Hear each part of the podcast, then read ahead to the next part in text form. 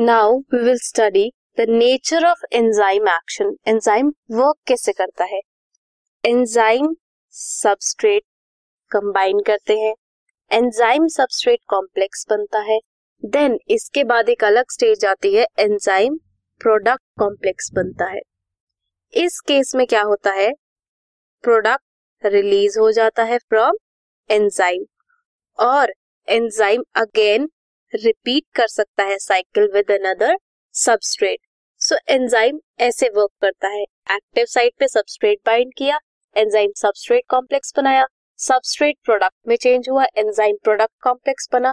Then product release हो गया from the active site of enzyme ऐसे ये रिएक्शन होता है. Next we will study induced fit mechanism induced fit mechanism में क्या होता है? एंजाइम कि जो एक्टिव साइट है, सबस्ट्रेट वहाँ ना बाइंड करके किसी और साइट पे बाइंड करता है, other than the active site में बाइंड करता है।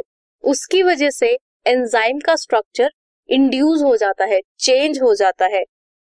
And active site of enzyme is now in close proximity to the substrate. Substrate की क्लोज प्रॉक्सिमिटी रीजन में होता है। ब्रेक करता है chemical bonds of the substrate and new enzyme product complex उसमें फॉर्म होता है। एंजाइम रिलीज़ करता है product of the reaction and the free enzyme is ready to again bind to another molecule of the substrate and run through the catalytic cycle once again enzyme हर बार क्या करता है? Substrate के साथ bind करके product बनाता है and product को रिलीज़ करके एंजाइम दोबारा दूसरी साइकिल में कंटिन्यू कर सकता है। नेक्स्ट वी विल स्टडी कि फैक्टर्स क्या होते हैं जो अफेक्ट करते हैं एंजाइम की एक्टिविटी को। वो टेम्परेचर हो सकता है पीएच हो सकता है सबस्ट्रेट की कॉन्सेंट्रेशन भी हो सकती है। इसे हम स्टडी डिटेल में करेंगे फर्दर वीडियोस में।